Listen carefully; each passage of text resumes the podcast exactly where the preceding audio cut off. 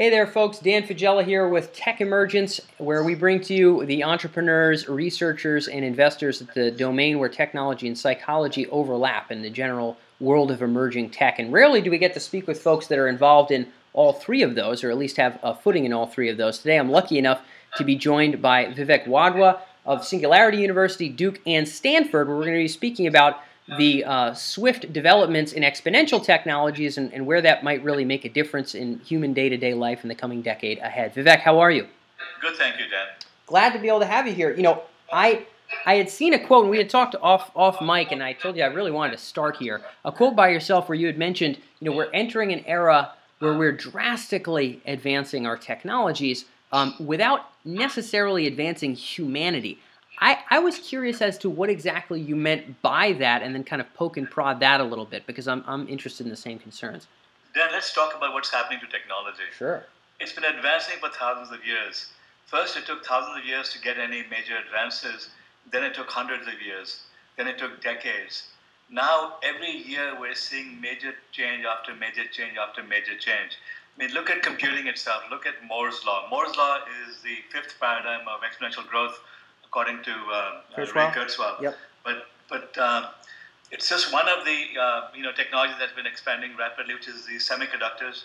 At the rate at which uh, uh computing is advancing, by 2023, our $1,000 smartphones or, or, laptops will have the same computing power as our brains.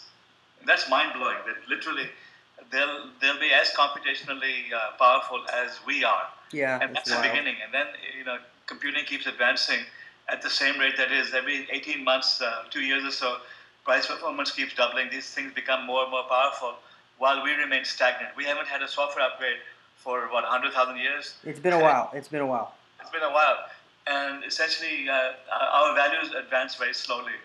So all of this technology is advancing faster than we can imagine, faster than we realize, and we're not. So the good news is that it's opening up, uh, technology is opening up many new uh, opportunities for mankind, that it's solving our problems, that we don't have hunger on the planet the way we did before. You do in some pockets, but by and large, the planet has become connected, and uh, we don't have you know massive famines and massive starvation the way we did before. Yep. We, we don't have wars the way we did, we did before also. And I know it seems like the world is very violent, but compared to history, it's a lot more peaceful than it's ever been.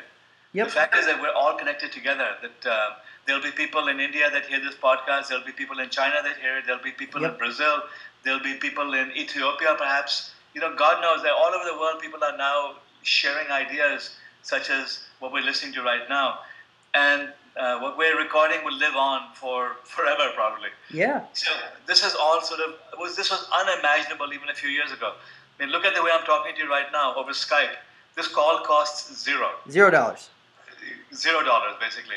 A few years ago, you and I would worry about long distance codes. We would worry about having to pay 25 cents a minute or something. And, yep. and we would worry about area codes. When is the last time we worried about that? This has become free. Similarly, we're now going to see many other things become free. We're going to see medicine become practically free. We're going to see energy become practically free. Huh. We're going to be able to 3D print most of our day to day goods and they'll be practically free. When I say practically free, even this phone call isn't free because you're paying for your computer. yeah, paying, paying for electricity. Yeah, yep. Yeah, but the fact is that it's affordable by the masses. I mean, you know, the poorest of the poor in India now carry cell phones. They can call us for about two cents a minute. it costs more for us to call them than to call us, but the fact is they can afford to now call us. It was unimaginable before. Yeah. So it's become practically free. This is what we're headed into. However, we don't know what to do with this. We are, we're creating this unprecedented prosperity. We have no idea how to distribute it. We have know how to deal with it. We're creating social turmoil uh, by now connecting the world together. Expectations are rising in the developing world that they want the same things that, that we have here in the developed world. Uh, there are all sorts of policy and legal issues coming with advancing technologies, everything from drones to self-driving cars to, to robots to AI and so on. We, I mean, people don't even understand these advances are happening. I mean, the things I'm saying seem like science fiction to, to most people in the world. I mean, However, you and I know that they're happening. Like we're, we're experiencing, we're living in this future in which all these amazing things happen. The next 10 years will be even more amazing, more dramatic, more traumatic. Yeah, and, and before as even more so. As as we get into that, because I do, I am interested in sort of your thoughts as to the coming decade and sort of the technologies that, that may make the biggest difference. Doing, uh, you know, being involved in, in entrepreneurship and, and tech at Duke and Stanford, not to mention Singularity University, where you guys are bringing in uh, various and sundry experts from from all you know domains of emerging and ex- exponential technologies. Um, but before we even get into the coming decade, you know, you had mentioned we're, we're advancing technology faster than we are with humanity. Our you know again our values shift rather slowly. Our own personal software upgrades don't exactly come all that swiftly. It's been uh, it's been quite quite some uh, some vast number of years since we've really had any significant uh, upticks in terms of our legitimate mental capacity, uh, in terms of what. Let me give an, let me give an example. On Yeah. Just talking about it.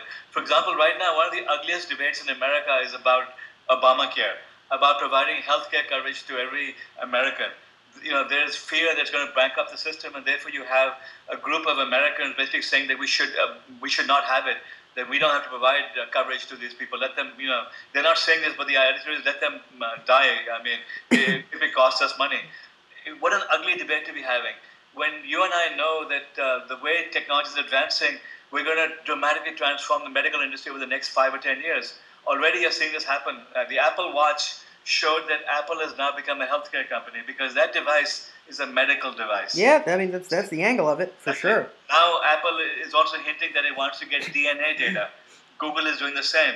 Microsoft is doing the same. The tech industry is beginning to swallow, beginning to eat the medical industry, and it's going to change medicine at a pace that's unimaginable. We're going to now have, you know, devices that monitor our bodies functioning 24/7. They'll monitor our lifestyle habits. They'll have information about our genomics, our our, our DNA, and they'll begin to correlate that. We'll have AI-based software that sits behind the scenes and monitors it 24/7 and warns us when we're about to get sick, warns us when we need to take, medicine. It'll give us guidance when, on how to improve our lifestyle and our habits to get healthier. This is all becoming affordable to the masses. Anyone who carries a smartphone, which is now billions of people, can now get the same medical advice as you know um, uh, uh, we you know uh, we imagined in, in science fiction not too long ago. Yeah, and, I uh, it'd be a stretch to say that I've done too much of my homework on Obamacare, so it's tough for me to uh, to make explicit statements on that one. But I, I understand where you where you're going with. Um, it- you know, when when you when you address the fact that that uh, the technology is is expanding and and opening up more opportunities than than than maybe our, our then it's certainly expanding a, a lot swifter than our capacities and our own values are altering and expanding. What does that kind of mean and imply? Are there particular hiccups or hurdles that can happen because of that? You mentioned Obamacare uh, to some degree. You know, as technology, we make these leaps and bounds. Again, we talk about drones. Uh, you know, uh, uh, technology to diagnose your illnesses and, and real deal turn bio to bits and really uh, be able to, to, to track and monitor all of your various health metrics in real time. Um, are, are there are there hurdles and hiccups about the fact that we are not growing uh, and, and we are not expanding to this nearly a- at all in any any way, shape, or form to the same degree as our technology? Does that pose particular problems in the future about maybe what technologies you know uh, maybe are less safe for us at, at present, or or in terms of how we roll out these technologies? So uh, What does that me- give me mean? Another example. So just Sure. like uh, it's, I think it's mean to be debating whether everyone should have health coverage. It's uh, in Silicon Valley. We also have debates about whether children should go to school or not. So you have Peter Thiel, the Thiel Foundation, uh, now offering kids $100,000 to, uh, to drop out of college, and the message is that hey, college education isn't necessary. The, the, the hidden message behind that is hint hint. If everyone has to get educated, it's going to come out of our taxes, and which means we all have to pay more money. Why do we need to educate a cocktail waitress when uh, uh, she doesn't need a degree? Huh. That's the sort of ugly side of it. When you know, you see, if we realize the fact that in this new era we're headed into, knowledge is everything. I mean, we're moving into an era in which our basic needs will be met, and we're going to be changing occupations very rapidly. That, that you know, it used to be hundred years ago that you took, you chose a profession and you studied for it. That's That's it. what Yeah, did your whole life. your whole life. Now, within the same life, you're going to be changing professions four four times, four, four or five times. If you don't have a basic education, you're screwed basically because you won't be able to reinvent yourself. So education has become more important than ever, not less important than ever. And then ultimately, what's going to happen over the 15 to 20 year period is that automation and AI and technology will do every, almost everything humans do with their hands and with their minds. So the, vast majority- of jobs as we know them will disappear. So humanity will now have to figure out what to, what to do with itself. We're going to be doing different things. We're not, you know, we, we'll probably start focusing more on the arts and music and knowledge and enlightenment and, and you know all these great things versus working in factories and working on farms the way it used to be 100 years ago. So again, if you don't have the basic education for that, you're not going to be able to uh, enjoy this new world we're moving into. So these are the type of you know debates I see happening over and over again, where ignor- ignorance triumphs knowledge, huh. where you have people looking at the past and saying that this is how I in the past, this is, this is how the future is going to be, how the future is going to be. When the fact is that the future is going to be completely different than anything we've imagined before. We're headed into the Star Trek future that we that we dreamed about. So, out of curiosity, and I, I didn't pick up on everything you had just mentioned about Thiel, but you you're of the belief that that in, in many respects he's mistaken there about the the sort of uh, ineptness of the modern collegiate education. That at the end of the day, a solid grounding in those those varied bases of knowledge is as if not more relevant than it ever has been, and that maybe he's a little bit off the mark there. Yeah, the school, the, the education system needs to be improved without doubt. That colleges are too expensive. They're too they're still locked locked in the past and so on.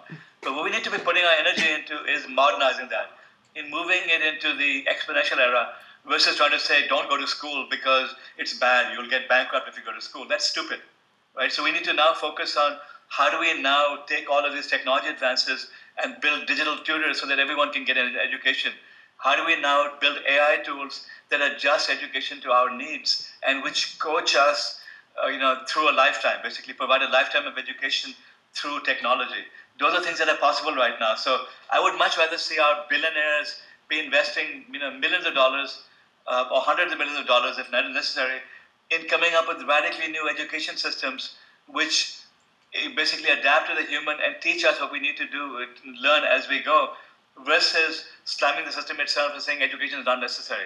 So when I say that humanity can't keep up, that's an example of it. That we have this backward thinking where we, where we try to deal with scarcity versus um, uh, you know, uh, distributing abundance. This, the, the, battle of the future is do we now, um, uh, uh you know, continue with the mindset of scarcity where we had to ration everything and where only the rich could have what they wanted and the poor would have to suffer and starve?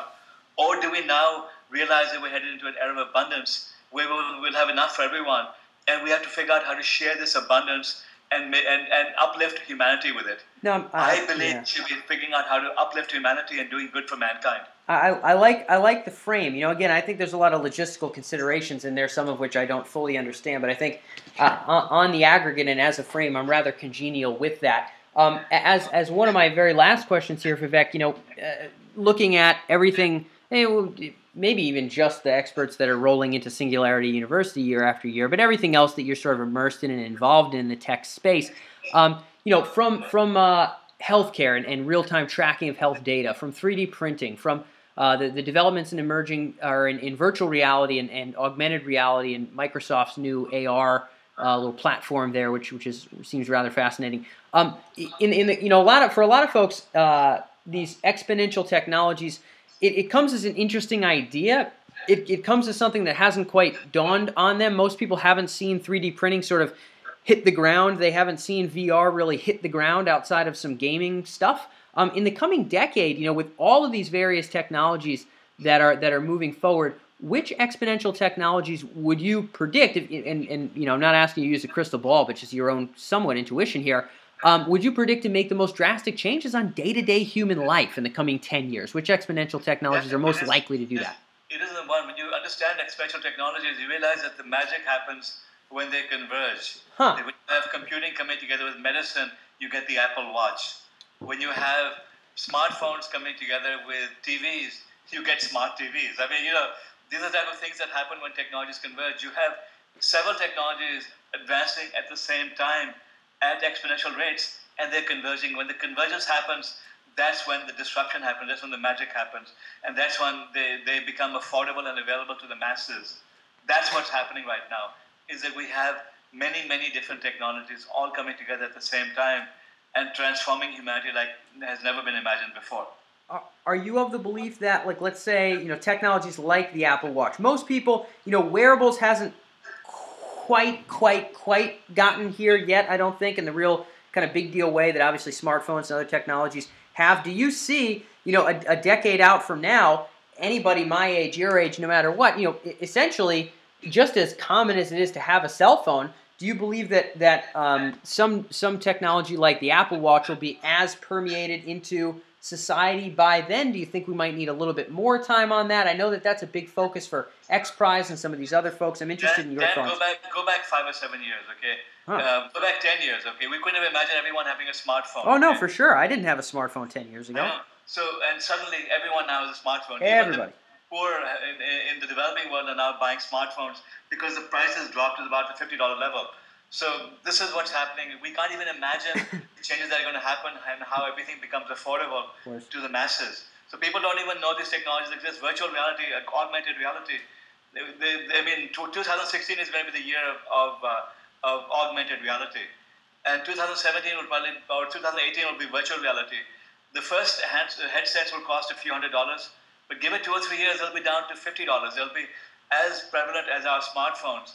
We're not going to be using screens the way we do right now. We're going to be in, in virtual 3D worlds Yeah. within five or ten years or so. So we, you know, our TV sets, high definition this, high definition that, 4K this, 4K that. It looked primitive when we have augmented reality glasses that we wear, and that, that takes us into virtual worlds. That's only five or ten years away. Huh, and, and now you had mentioned, yeah, that we've, we've interviewed some very interesting VR companies working on on just that, on essentially sort of getting rid of the primitiveness of screens um, and our, our current computer and man interfaces, and, and really being able to uh, to to expand our possibilities in that respect. You really you, you had mentioned 2000 was it 16 or 17? You would say would be the year of augmented reality, or when you really see tho- those technologies kind of hitting the ground.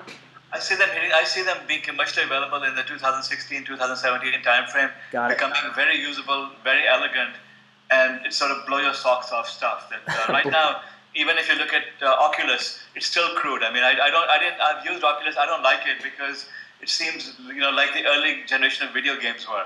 That it looks like you're in a video game. Yeah, Version three of Oculus will be fantastic, amazing. It's, it'll be like watching a 4K TV or you know high definition uh, TV for the first time. You say, "Wow, look at that!" Yeah. Um, so, and I'm, I'm, uh, and I- I'm definitely excited to be able to interact with as many quote unquote screens or, or applications as possible instead of having to stare at this one laptop screen. Vivek, as, as my my uh, last question here as we come right up on time, um, you know, this question around having to, to shift our own perspective, you know, uh, technology advancing more swiftly than humanity. In order to shift our perspective to deal with this, you know, exponential world that we're moving into, whether that's the new ethical considerations, whether that's the new perspective that's a little bit less scarcity focused and a little bit more uh, proliferating and sharing of, of abundance for for uh, you know lack of a better term than you know Diamandis's book there. Um, what do you think is necessary to sort of make make those shifts and, and get those those those clicks of values to kind of dial over to really handling and, and managing this new world as opposed to the old world? Do you think that that implies some degree of moral enhancement in some literal way? You know, you mentioned we haven't had a soft grade update in quite some time. Do you think it's inevitably going there, or do you think that's maybe not going to be part of it, and we just need a mind shift? What are your perspectives there? And this is what I'm working on uh, now. I mean, Ah. I shifted my gears from what I was doing at Singularity University, researching technology advances. Now I'm worried about how do we uh, deal with the ethical and legal issues. I'm also looking at how corporations can stay current and how they can adapt to the exponential era. This is the focus of my work for the next year or so. I don't have all the answers. Don't, don't have a well. At, at least you're chipping away at it, and I suppose the more of us that are doing that, hopefully, the closer we'll come, huh? Exactly. That's that's what I can hope for as well. Vivek, thank you so much for being able to take the time here on Tech Emergence. If people want to learn more from you or find you on the web, where would they go online to find you? Go to my website, wadhwa.com, W-A-D-H-W-A.com. Follow me on Twitter at wadhwa. Very good. Okay, cool. Vivek, thank you again. Okay, all the best. Hey, thanks for tuning in, guys. If you're an entrepreneur or a future thinker uh, with an interest in businesses, transitions, or technologies that have the potential to alter human potential, then make sure you check out techemergence.com. It's our main blog site where you can see all of our other interviews with uh, top startup leaders, uh, entrepreneurship experts, and folks in the domain of technology, cutting edge emerging technology. Uh, if you have a particular interest in how technology can affect the future of human consciousness and our conscious experience, and be sure to also check out sentientpotential.com. There we explore a lot of the ethical considerations and really serious moral matters of emerging technologies, in addition to interviews with great philosophers and technology experts of our day. uh, more than anything else, always feel free to reach out if you can find us via email. Um, you can reach out to us there or whatever other way. Find us on the blog. Be sure to drop comments. We believe that the serious uh, conversation about the future is not only open minded, but also interdisciplinary and multifaceted. So we'd like nothing more than to be able to glean your ideas as well. Uh, so, with that being said, with the best of intentions for a brilliant future, this is Dan Faggella signing off. And we'll see you next week.